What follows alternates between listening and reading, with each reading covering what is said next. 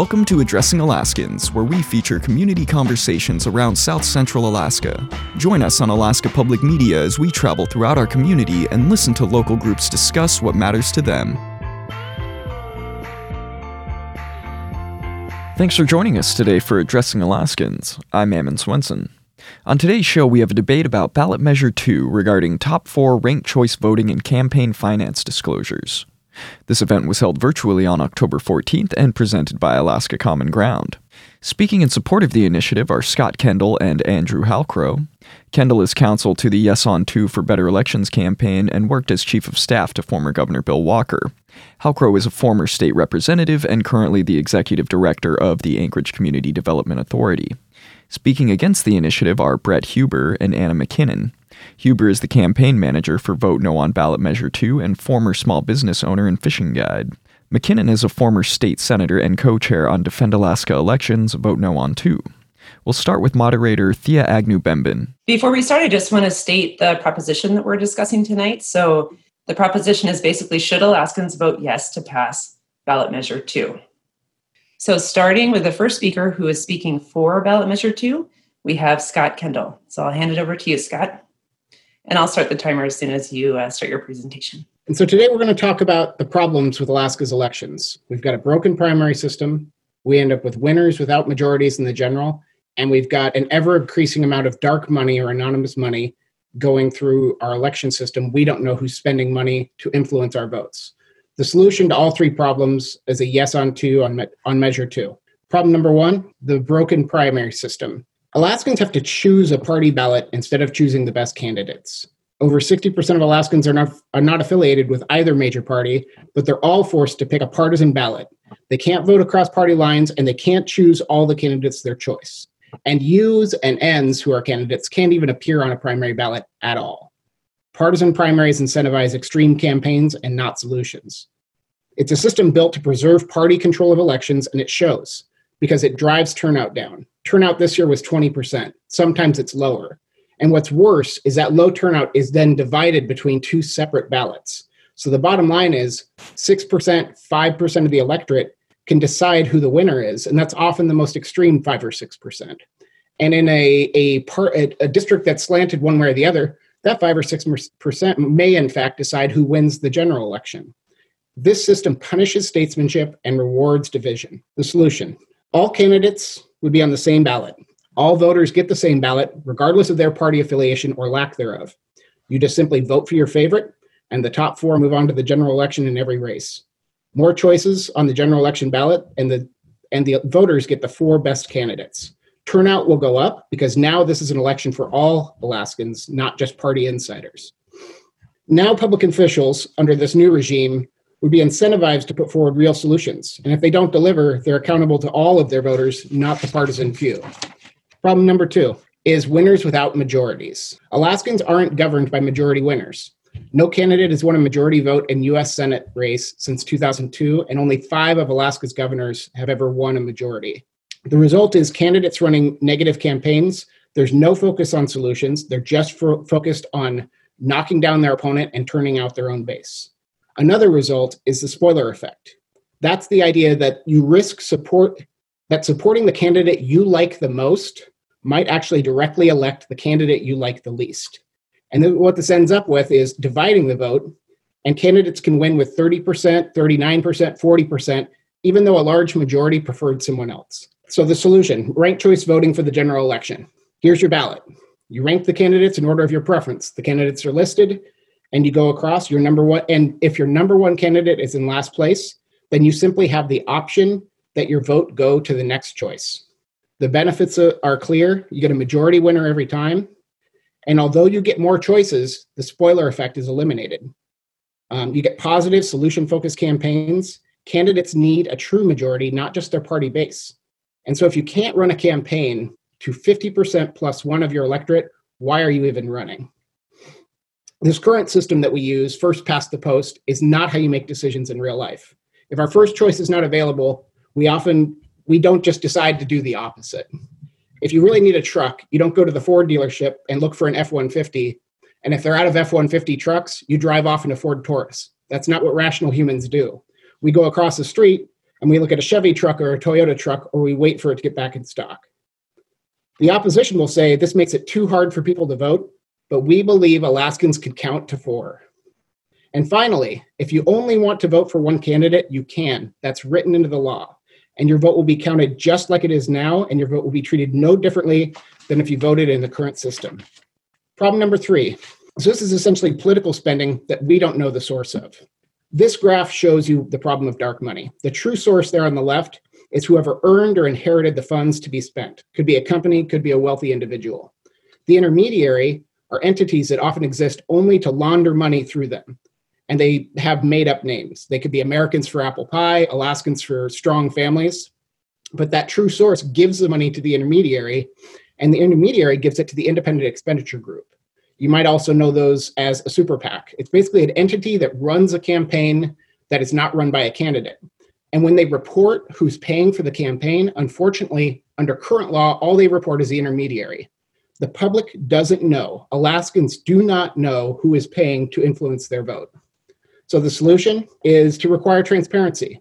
And 81% of Alaskans agree we deserve transparency in election spending. We have a fundamental right to know who is funding our campaigns. The solution, Ballot Measure 2, will require candidate campaigns to inquire and disclose the true source of every contribution.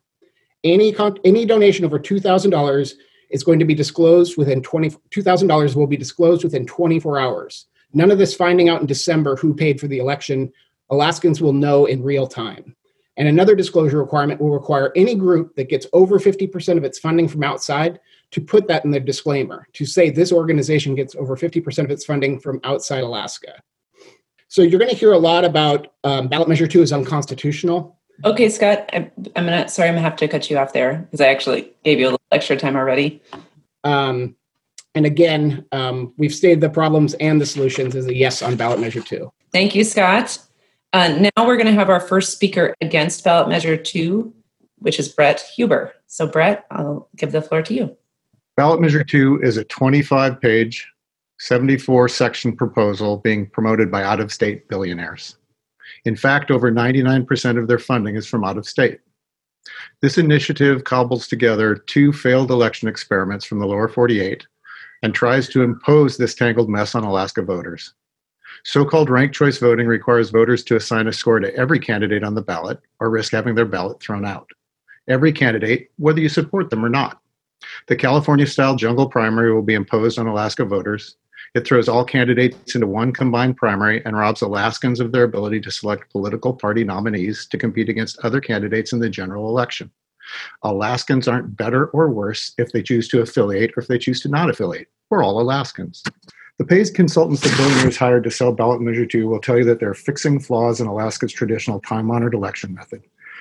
But as we'll discuss, Alaska has the problems they claim, and Ballot Measure 2 doesn't have the problems they've invented. Our systems have been in place for over 250 years. It's normal, typical, and easily understood by voters. Their radical substitute is rare, unusual, complicated, and jam-packed with problems. Unlike our simple and transparent One Alaska, One Vote system, we believe ranked choice voting is not fair, not democratic, and not needed. Some votes may count many times, while some don't count at all. A confusing computer reshuffle decides the winner, and the candidate with the most votes doesn't always win. We believe this to be unconstitutional, and there are a lot of problems with this issue. The devil is in the details, and with 25 pages and 74 sections, there's lots of rooms for problems in litigation. In fact, Maine, the only state to use ranked choice voting, has seen 4 years of litigation already, and more to come as they're likely years away from a decision in the U.S. Supreme Court. This has been tried in about 20 jurisdictions. It's already been repealed in Burlington, Vermont, Aspen, Colorado, Pierce County, Washington, Ann Arbor, Michigan, and all throughout North Carolina. Efforts are underway to repeal it in Maine, the only state that has adopted this RCV system. The reasons cited for repeal are the same as the reasons to vote no. 3 reasons: ballot exhaustion, complexity, and lack of surety. Proponents will claim you only need to vote for one candidate. True, we've never denied this. But if your chosen candidate loses, everyone else gets to vote in the computerized instant runoff while your ballot is thrown out. It's like you never voted. And if your chosen candidate wins with less than 50% in a 4-way race, which will virtually never happen, your winning vote sits and waits for the contrived majority method to give the race to the candidate that finished third. This system would require Alaskans to cast a vote for all candidates they disagree with or have their vote not count at all. No more champions of your most important issues, be that education, gun rights, homelessness, jobs, healthcare, whatever. Instead, we'll have the least objectionable candidate that's taken no position on the issues as a winner comprised of a contrived majority, the candidate that says the least and smiles the most. In the Olympics, we don't give the gold medal to the athlete that finishes third. Why would we do so when picking our leaders? How big a problem is ballot exhaustion? A study from University of North Carolina, Wilmington, and Ohio State University found that ranked choice ballot exhaustion ranges from 10 to 27%. In San Francisco, despite having used ranked choice voting since 2004, 27% of voters effectively cast no vote in the 2011 mayoral election because of exhausted ballots. 55,000 votes that were counted and didn't matter to the outcome. There's no ballot exhaustion in Alaska now. We all get one vote and they're all counted once. The candidate with the most vote wins. We believe it to be fair, transparent, and easily understood. Our system has no tired ballots, no voters tossed aside, and every Alaskan vote counts the same.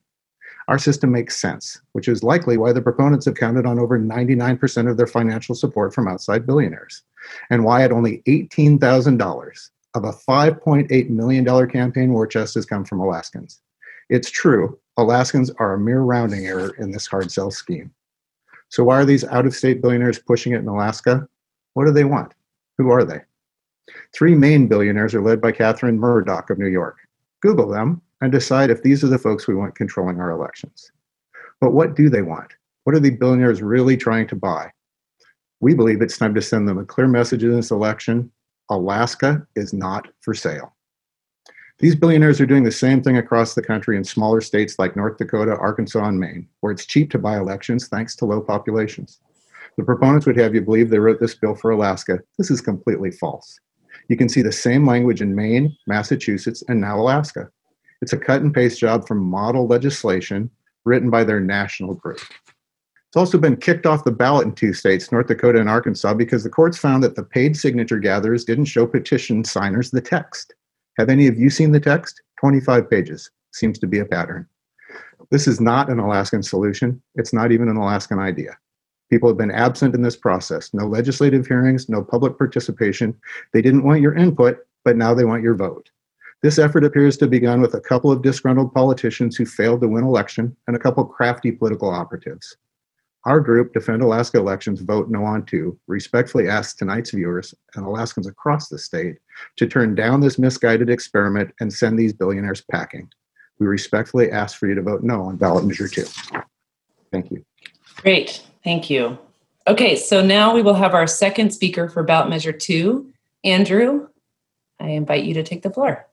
Good evening, fellow Alaskans. My name is Andrew Halcrow, and I am a recovering politician. Thank you for letting me into your homes to talk about Ballot Measure 2, which I am very passionate about due to my very personal experiences running as a Republican in the current closed primary system. Alaska is not for sale, Mr. Huber just said.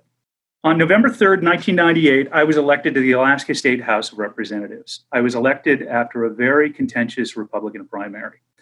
2 days after the election and on the same day, as a freshman legislator, the House Republicans were scheduled to meet in order to elect the Speaker of the House and the rest of the House leadership. I was in my office. It was around noon, and my phone rang. The voice on the other end said, "Andrew, this is Bill Allen." At that time, Bill Allen was the most prolific Republican donor in Alaska's history. Every candidate was familiar with Bill Allen, head of VECO, power broker in the Republican Party, a literal maker and breaker of candidates. He proceeded to say, "I donated to you, my executives donated to you, and we helped you get through a tough primary. In addition, my six-figure donation to the National Party that was then funneled through to the state party helped save the House Republican majority in this year's election." He kept right on. "Because of my support for you," he told me, "I would like you to support Representative Pete Kott to be Speaker of the House." Now, I was speechless, right? I mean, I was a naive freshman that just got elected to the legislature. I was literally speechless, which is hard to believe considering that I am never speechless. I thought to myself, is this really happening? I mean, is this is the type of scene you see in some kind of sad political thriller. I told him, look, I appreciate your support for my campaign.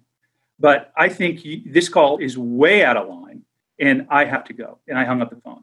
Ladies and gentlemen, exactly 10 years later, both Bill Allen and Pete Kott were in jail, charged with an array of crimes, including bribery. That was 1998, and that was the standard game plan. The current primary system allows the creation of a dependent relationship between the donor and the party and the candidate. What happens next is what happens when any dependent behavior, It controls you and your behavior. Once elected, because the candidate wants to continue the support of the donor and the party and does not want to they don't want a primary opponent, it alters their behavior. As a recovering politician, I can tell you that politicians up in a re-election year are a nervous group, like a bunch of long-tailed cats in a room full of rocking chairs. The threat of a primary opponent for incumbent that doesn't toe the party line is real. It changes behaviors, it changes votes, and it robs Alaskans of leadership when it needs it the very most. Let's forward to 2020, 22 years after I had this conversation with Bill Allen. The scales have become even more unbalanced in favor of political parties and undue political influence. Now in a closed republic, and it's not a few donors like Bill Allen working with the party to control candidates. It's outside groups aligned with the party that are spending hundreds of thousands of dollars to manipulate the primary election. Just 2 months ago, politically aligned groups had dropped over $170,000 by July. To put that into perspective, if you combined all other spending from all of the candidates during that same period, it would be $300,000. That means 30% of the total money spent during that short period was by politically aligned groups trying to pick candidates that would do their bidding. I mean, we have evidence that just surfaced 3 weeks ago when you heard the CEO of Pebble Mine bragging about how he was part of a group of donors who helped defeat incumbents in the primary because they were not aligned with his company's agenda. The problem with undue influence in closed primaries is real. It's getting worse, and it's time to alter the balance in favor of Alaskans. Ballot Measure 2 is not going to cure all of our problems, but it is necessary to begin changing the current political power structure in favor of voters by providing more choices and more transparency. So please, just remember, as this conversation progresses over the next 3 weeks, please remember, the group opposing Ballot Measure 2 to reform elections are only concerned with maintaining the status quo and maintaining their power. They are only concerned about their power. They're not concerned about your power. Thank you. Thank you, Andrew. We will now have our second speaker against Ballot Measure 2, Anna McKinnon. Over to you, Anna. Thank you to everyone who's joining us here tonight. And Andrew, I'm sorry that I didn't have a chance to work with you. Of course, I'm scripted for tonight, but your passionate speech begs me to actually insert some of my experiences that are very different than yours. I was first elected in 1999 and went against a Republican and wasn't liked by the Republican Party or the Democratic Party. I was an unknown, a mom of two, advocating for my kids' school, local politics to the very end. I handed out pieces of paper that were Xeroxed at the local Xerox machine and beat an incumbent.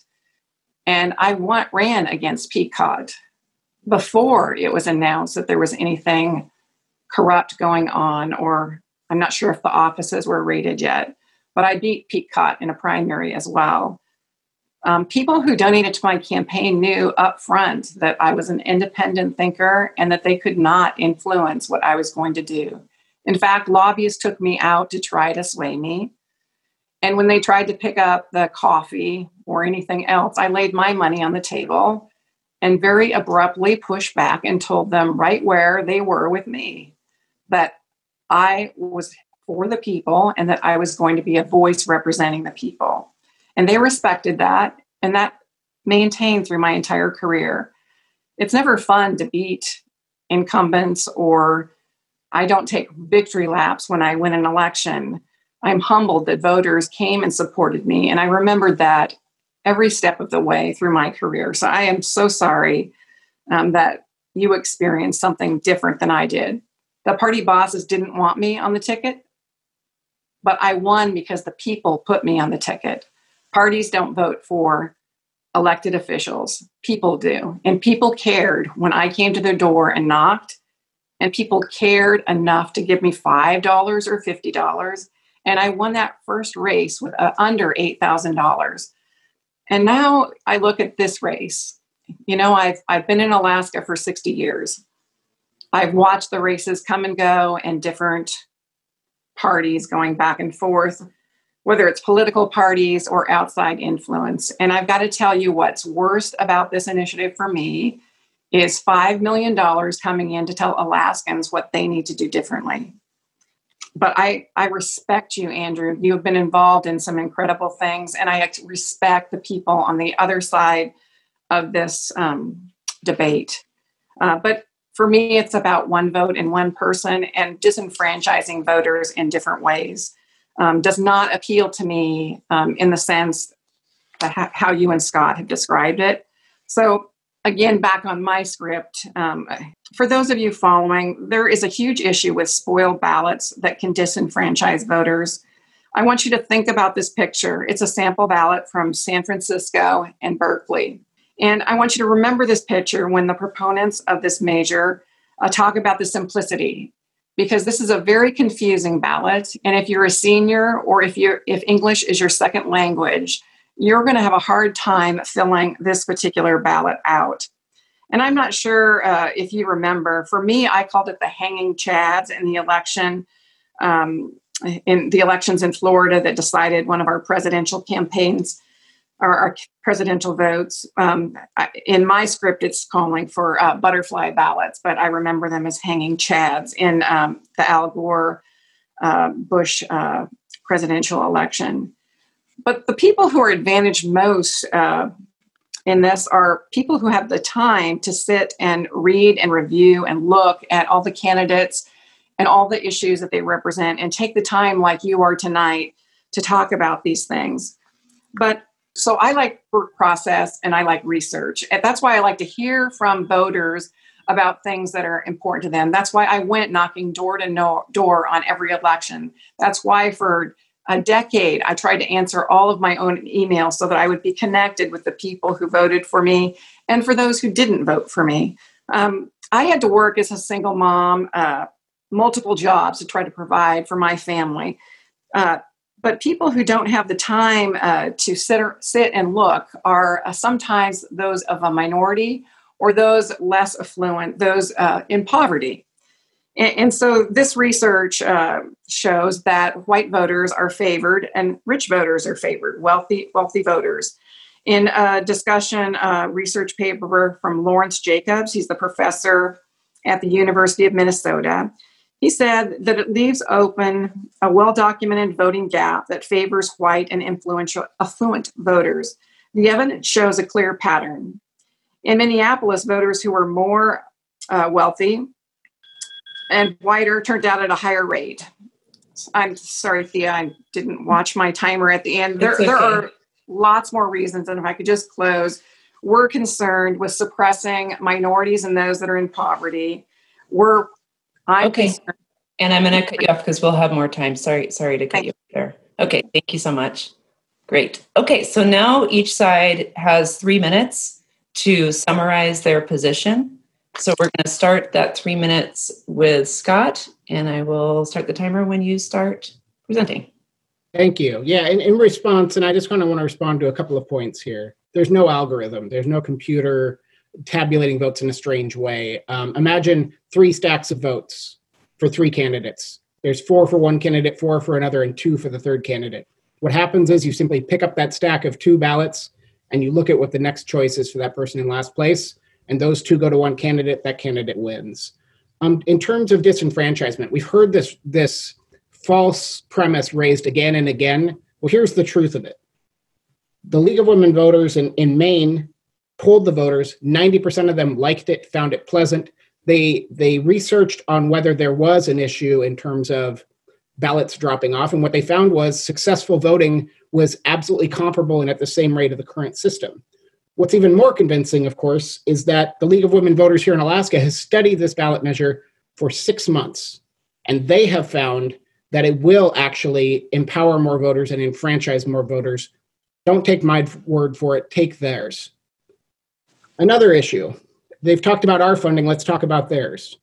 We are disclosing and over-disclosing our donors. We're giving you information even beyond the groups that give to us, but the people who give to that group.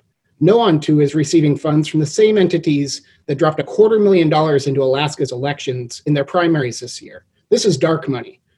RLSC, Club for Growth, Americans for Prosperity, dark money being used to fight dark money disclosures.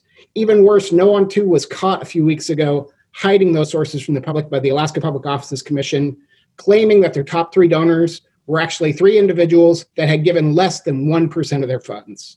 That's who we're fighting against. So in a nutshell, here's what they're telling you. Fewer choices is better for you as a voter.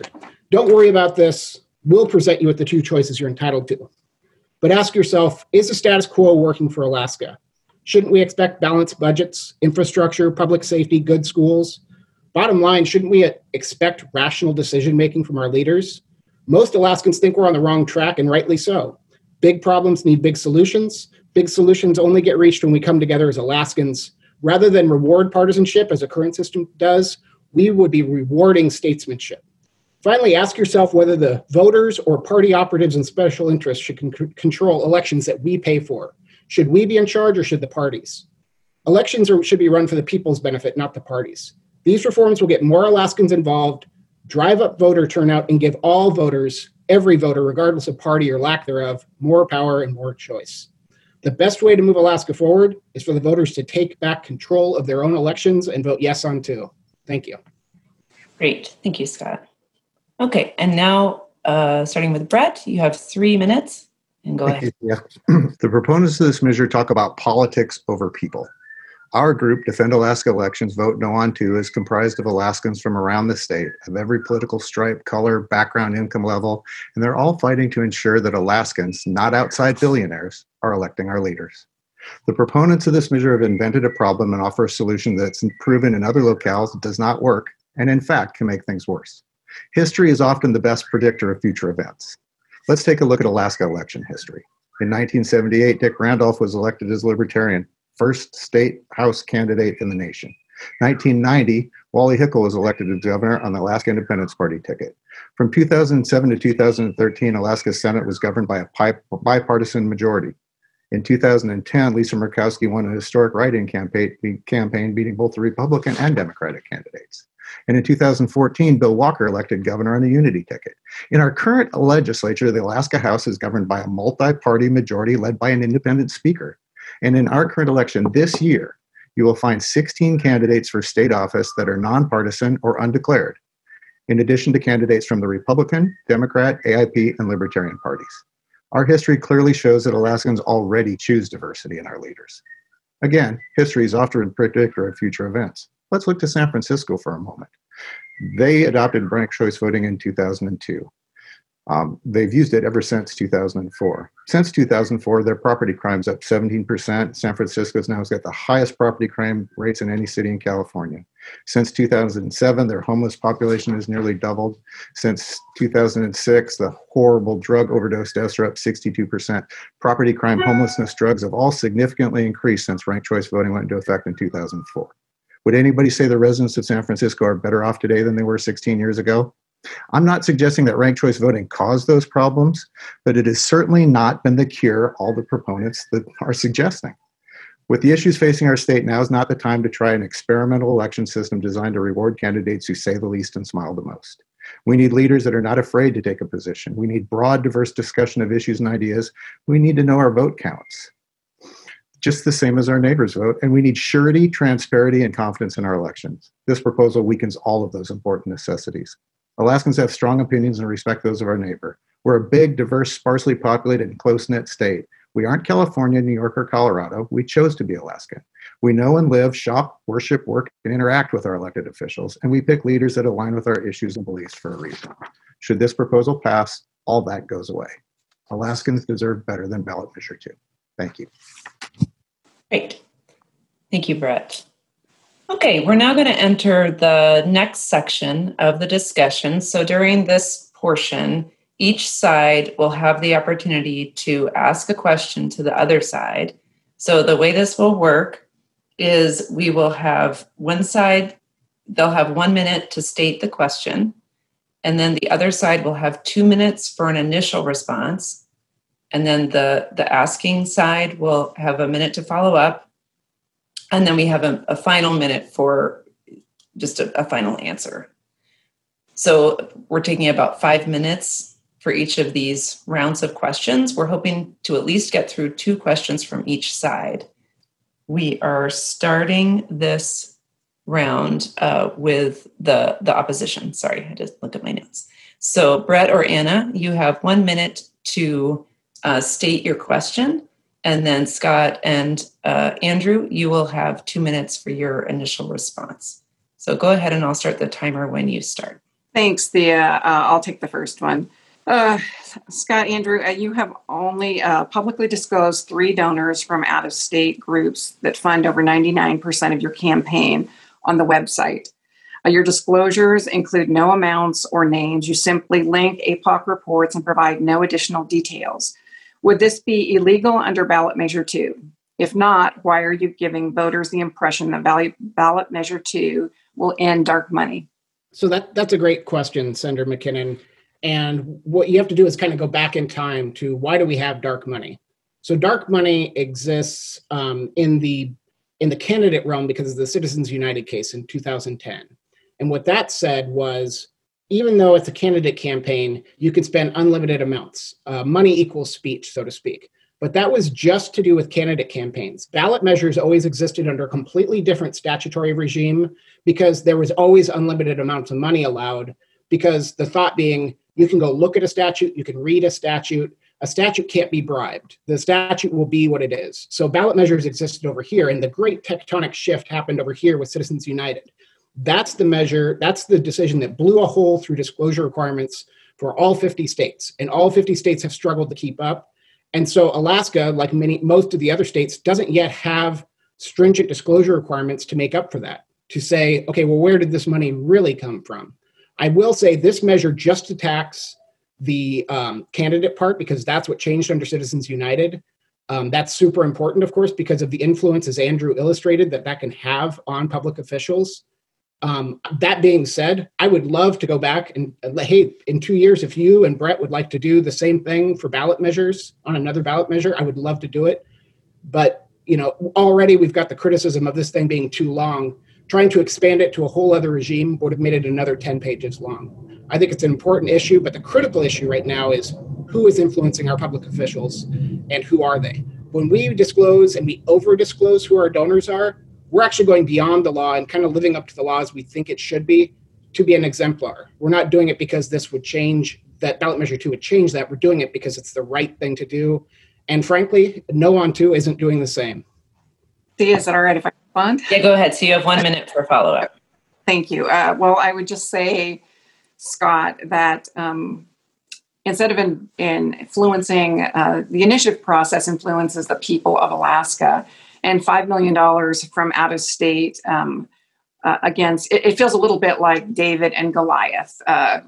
However you want to describe that we don't have the same opportunities that you do because out-of-state money is coming in and putting in a really nice Cadillac for everyone to look at. Your website is beautiful, but I know that you're complying with the law. I just don't agree that if you're going to campaign and say that we're trying to get rid of dark money, that we're only focusing on elections, which I agree that's what you've done.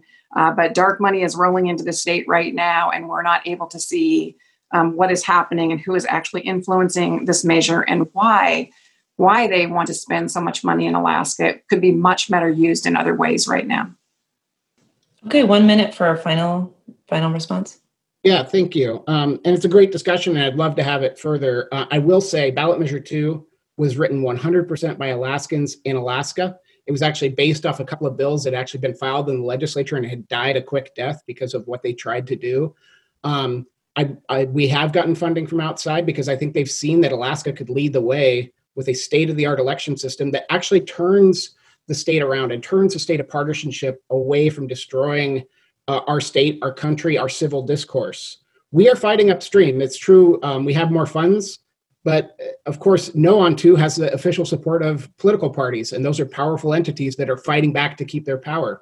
we are fighting against the parties to some degree, and we'll keep fighting, and we will put every message out that we can to reach Alaskans, because we think when we deliver that message, Alaskans will want to take this power back. Great. Thank you very much. Okay, so the next question is to be posed by Scott or Andrew, and you have 1 minute to state your question. Great, thank you. This obviously would be for Brett as the campaign manager. Good evening, Brett. As the campaign manager, you are responsible for running the campaign, right? The buck or the bucks in this case stop with you. 5 days ago, Alaska's campaign watchdog agency found you guilty of violating campaign finance laws while you were running 3 weeks worth of television ads. That means, Brett, that the campaign you are running against reforming election laws broke election laws while telling Alaskans there was no reason to reform election laws. That's quite a feat. The agency called your personal actions, and I will quote from official testimony, a ruse, and went on to say your ads were, and I quote again from the official testimony, wildly inaccurate. Question, how do you try and continue to claim the high ground to argue against dark money disclosure when you yourself tried skirting existing APOC rules regarding dark money disclosures? Okay, thank you. And Brett, you have 2 minutes for your response. Brett and Anna, you have 2 minutes for your response. Thank you. I appreciate the opportunity for this question. As for us, we followed advice from APOC staff, and that was overturned by the APOC Commission. We followed the ruling and changed our disclaimer, which had Mark Begich as a supporter. He remains a supporter. Now, let's remind everyone of the question that comes back to you, Andrew, and that's your group is called Yes Onto for Better Elections, and let you continually represent yourself as Alaskans for Better Elections, despite that Alaska is no longer part of your official name, nor is your campaign funded by Alaskans. Why should Alaskans take your proposed reform seriously when you're violating election law and misrepresenting your campaign to the public? The exact thing you claim Ballot Measure 2 will stop. Okay, a lot to unpack there. So just 1 second. Andrew, sure. Just 1 second. You still have a minute, so anything from you on that, Anna? No? Okay. Go ahead, Andrew. You have a minute. Great. Thanks. A lot to unpack there, but let's actually start with the facts. And everybody on this call can go to APOC and look. Mm-hmm. The APOC staff testified that they had told you that your plan was not acceptable.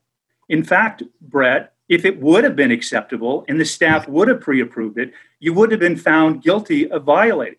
So if we're going to play the name game, how in the world can you call your group Defending Alaska's Elections when you're breaking election laws? Let's move on to the next thing. I myself have given to this campaign. A lot of Alaskans have given to this campaign.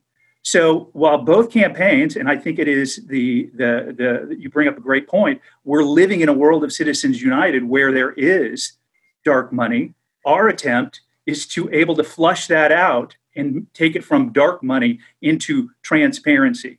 So I think if we're going to throw stones here, I think you need to be careful before you pick up those stones, because of both sides of this ballot measure, your side is the only side that has been found guilty of breaking the laws that you are now against reforming.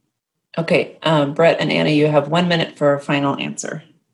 I figured it was a long shot that you'd ask the question about your misleading of Alaskans, Andrew, but I can tell you again, and please, everybody, look at the APOC decision. We're doing our best to comply.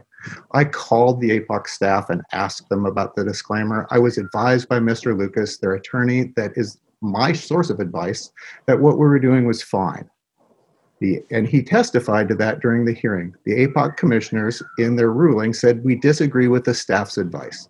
I followed the staff's advice. When that changed to APOC commissioners having a different feeling, I immediately followed their advice. We're doing all we can participate in a fair and reasonable election process against Goliath and their $5.8 million. Anything further from you, Anna? Let's see. Brett and Anna, you now have 1 minute to pose a question to the other side. Thank you, Thea. Scott or Andrew, you talked about the involvement of Alaskans, so I really would like to hear about which groups you involved. I try to watch the paper for places and opportunities that I can find out information as well. This is a huge document, 25 pages. our opening described why it was like that, but can you talk about who you reached out to and who was part of the conversation that helped develop this process? Yeah, absolutely. Scott, and you got 2 minutes, Scott and Andrew. Yeah, and I think that one, apologies to Andrew, but I think that one's directed kind of specifically at me. Okay. Yeah, so again, it was Alaska grown, it was Alaska conceived. I spoke with probably a good dozen people. I will say some of those people are members of both parties. Some of those people don't want to be named because they believe it will end their career even to challenge the parties. But I will say, for example, people who I vetted these ideas with and worked with are as diverse as Bruce Botelho. He was Attorney General. He's a prominent Democrat. And people who I think, you know, Senator McKinnon, even you have a ton of respect for, people like Sheldon Fisher, who's a conservative, who's a businessman. And everyone agreed across the spectrum, hey, the system's broke. I might not say it out loud. Some of them have, but the system is broken. We're not getting good outcomes for anyone. So bipartisan support that has agreed, hey, we've had a fiscal crisis for 6 or 8 years, and for some reason we can't fix it. Is it because you can get reelected in perpetuity by pointing at the other side? Likely it is. So again, written in Alaska by Alaskans, based largely on bills that had been filed in the Alaska legislature, drafted by Ledge Legal, that we then took elements from and adapted, because of course, you know, the reason this is a ballot measure and not a law is because you can't expect a legislature that's elected under the current system and the majority of which are beholden to one party or the other to make this change. This is a change that could only come from the voters. So it really is grassroots, believe it or not. It really is bipartisan, believe it or not. I've got many, many people who love what I'm doing from both parties. I've got many, many people from both parties who hate what we're doing here. But the truth is, it's from Alaska. It really is. Well, thank you. Yeah, I'll take it first, and then I'll leave it to Brett. Brett, Scott, that's not my understanding. We can pull chunks of it out from other spots in our country. And there's a national wave going on of this particular group and these particular people that are donating money to try to affect change in states that have small populations to bring this experiment into. And anyway, I'll leave it at that. I wasn't invited into the conversation. I believe in process. When I was a committee chair, we heard those bills, we processed those bills through, and we sent them to the floor. Certainly not all bills. I know that there's controversy about other things, but I try to act in the best interest of Alaskans on those corners, and that is a process. I would just add that anytime there's such an extensive rewrite of our laws, Alaskans deserve to be a part of the process of crafting it, right? It's fair to say that this didn't occur with this initiative. They got them? Okay, fair enough. Scott, you have a minute for a final answer on that one. Yeah, so, and I agree with Brett. Ideally, this would go through the legislature. The truth is, ballot measures have to be filed before the legislative session, so the legislature can take action. The legislature didn't touch this. There are times when the people have to enact laws by initiative. We wouldn't have financial disclosures for our public officials, but for a public initiative. We wouldn't have, believe it or not, Alaska had a period of time where there were no campaign limits. You could give $100,000 to an elected official for their campaign. We wouldn't have those limits without ballot measures. So sometimes the people have to say, ethically, we have to, you know, for ethics, for financial disclosures, we have to step forward and we have to impose our will upon the legislature. And this is one of those moments. There is a national wave, as Senator McKinnon points out, but there may be a national wave because, frankly, the two political parties are often serving up candidates no one wants, and they're pulling the country apart in the process. So if there is a feeling in Alaska that we're on the wrong track, that feeling seems to be spreading nationwide. Okay, great. Thank you. Thank you all. So now the second question that Andrew and Scott can pose. You have 1 minute to pose your question.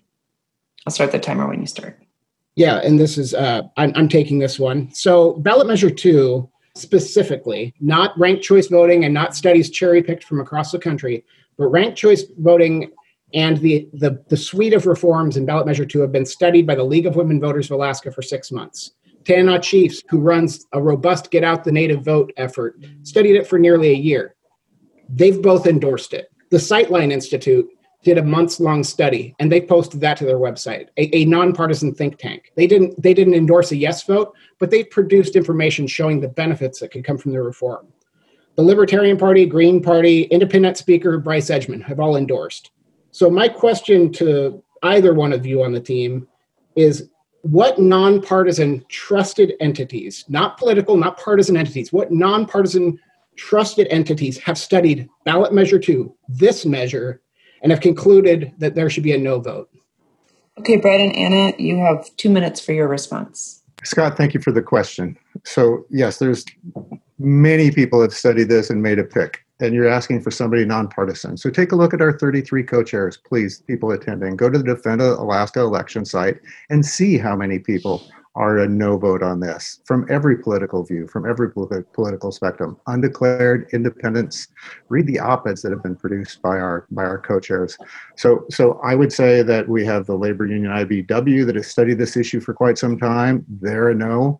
We have former lieutenant governors that are a no. We have a former division of directions division of elections director, Josie Bonke Hardy, Scott, that served with you. She's a no vote.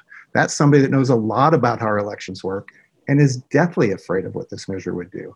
So certainly you can look at the Alaska Policy Forum, you can look at the Maine Policy Forum, you can look at many think tanks, and they have determined that this is not in the best interest of Alaska, but it's really up to the Alaskan voters to decide. This isn't about politics. When you get down to the core, this is about people.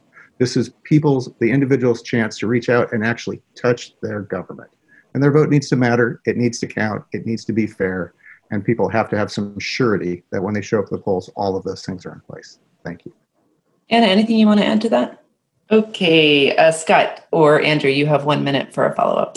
Yeah, I would just quickly say I heard a few names there.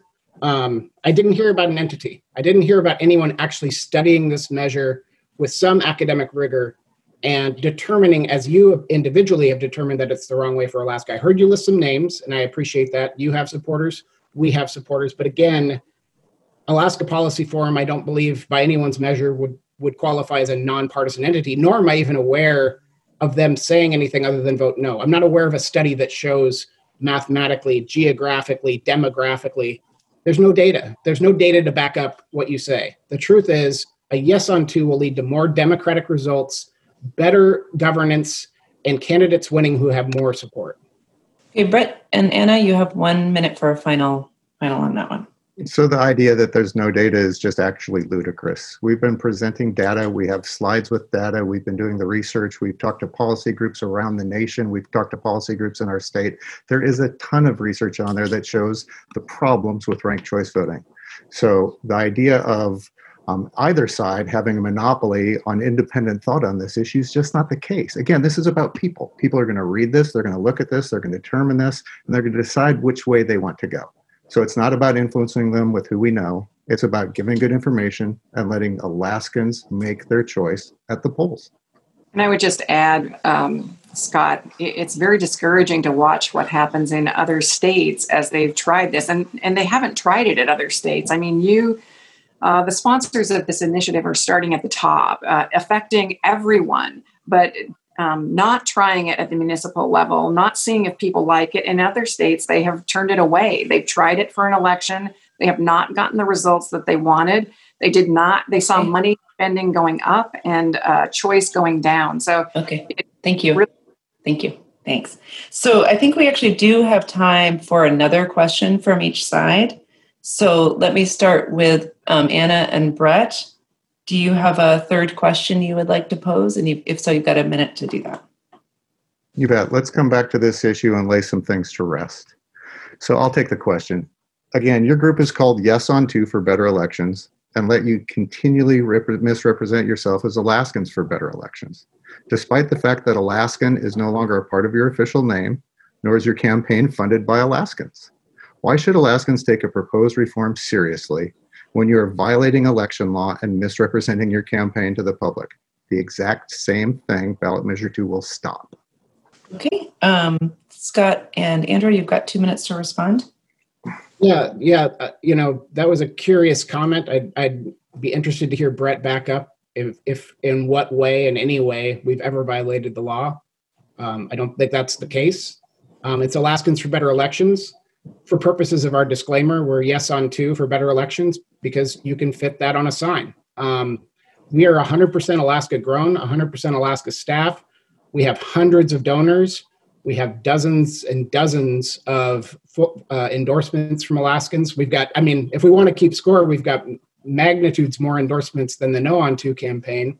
And truly, this is about, Alaskans rising up. 62% of Alaskans don't affiliate with either party. And some members of the, some current members of the party aren't real happy with how it goes either.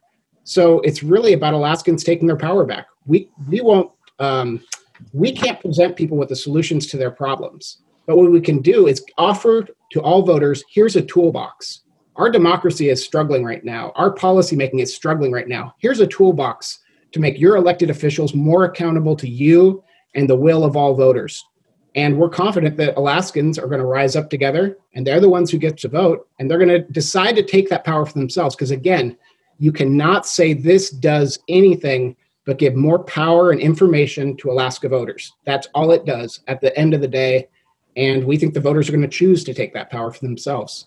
Andrew, anything you want to add? You got like 20 seconds? Nope. Okay. Brett and Anna, you have 1 minute to respond to that. Well, I figured it was a long shot that you'd actually answer the question, Scott. Now, let's remind everybody what the original question was. Why do you think you should be above the law and mislead Alaskan voters by using a name that's not on your official group name? It's not okay to use it just because it fits on a sign. The law is clear.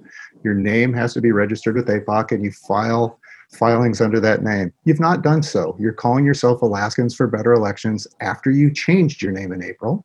You're filing under Yes on 2 for Better Elections. It's clearly a violation, Scott. And you're using APOC as a tactic in this election, one of many of the tactics that we're not very pleased with. Again, please explain why it's okay for you to mislead voters, and not just because it fits on a sign, please. Yeah, I guess I will answer that, because I think, you may not understand the law, Brett, and I don't mean this at all in a condescending way. Truthfully, when a ballot measure, we were Alaskans for Better Elections. We proposed the ballot measure. We fought with the administration in court to be able to gather our signatures. We gathered our signatures. We fought again at the state Supreme Court. We won there, and we got certified from the ballot. And when we got certified for the ballot, the director of elections says which ballot measure is which number. And when they say that, it is a requirement of state law that we include the ballot number in our name. We have to do that. So did we change our name in order to do that? We did, because we have to comply with the law. So again, a little confused of this rabbit trail we're going on, but 100% confident we're complying with the law, and we'll continue to comply and go beyond compliance. Okay, thanks. Last question can be started by Scott and Andrew of Brett and Anna. So you have 1 minute to state your question. Sure. Thanks, Thea. I'll take this question. And I'm going to direct it to Senator McKinnon, because we're both former legislators and both policy people, and this is really kind of a policy question. Good evening, Senator McKinnon. It's good to see you. Less than 20% of the voters show up in a primary election. And in some highly partisan districts, only 5 to 10% of the electorate end up choosing who ultimately represents them in Juneau. To add insult to low voter turnout, when those who do participate in a primary show up to vote, they're placed in a box by not allowing them to choose from a ballot of all candidates, just those in a particular party. So somebody like myself, who might like my senator and not like my House member, I'm locked into one ballot. But the little known fact that is incredibly important is that the public pays the cost of primary elections. So that means the public is paying for political parties to limit their ballot choices. Andrew, please state your question. Sure. Question is, you've been a champion of getting good value for your dollar. Since the public is paying the cost of the primary election, why shouldn't the public get maximum value by having the entire slate of candidates to choose from instead of getting shortchanged by closed partisan primaries? Okay. I think we got your question. Okay. You have 2 minutes to respond, Anna. Well, first, it's Anna now, so I appreciate those that give me the title. It's very humble. Thank you, Andrew. But Anna for now, or Grandma. The public and what they pay for things comes in the form of choice. From my perspective, I chose to be listed and run in the Republican primary because I believed in those values. And that gives the people that are coming to the polls an opportunity to at least know some of the basic values that someone has when they're running. Now what we see happening is people entering, and even in this ballot initiative, people can put whatever letter or number or whatever they want beside their name to try to flag to individual voters who they are without actually having to be them at all. So this concept that the public is paying, I think the public wants to know who the people are that they are running for, both on the Democratic side and on the Republican side, on Green Party, on Libertarian. They want to know what your core values are. And this, what I've heard Brett say as a jungle primary, for me, it's just confusing overall. I think that the people get what they want by having it defined in a box that people are checking into willingly. I didn't go into that Republican box unwillingly. I went there because I believed in 95% of everything that was on that Republican Party platform in 1999 when I started that race. Okay. Thank you, Anna. Andrew, you have 1 minute to respond to that. I agree with you that voters want choice and they want to understand their candidates. But once they understand their candidates, they should have the freedom to choose those candidates. We live in a state where 60% of the voters are nonpartisan or unaffiliated.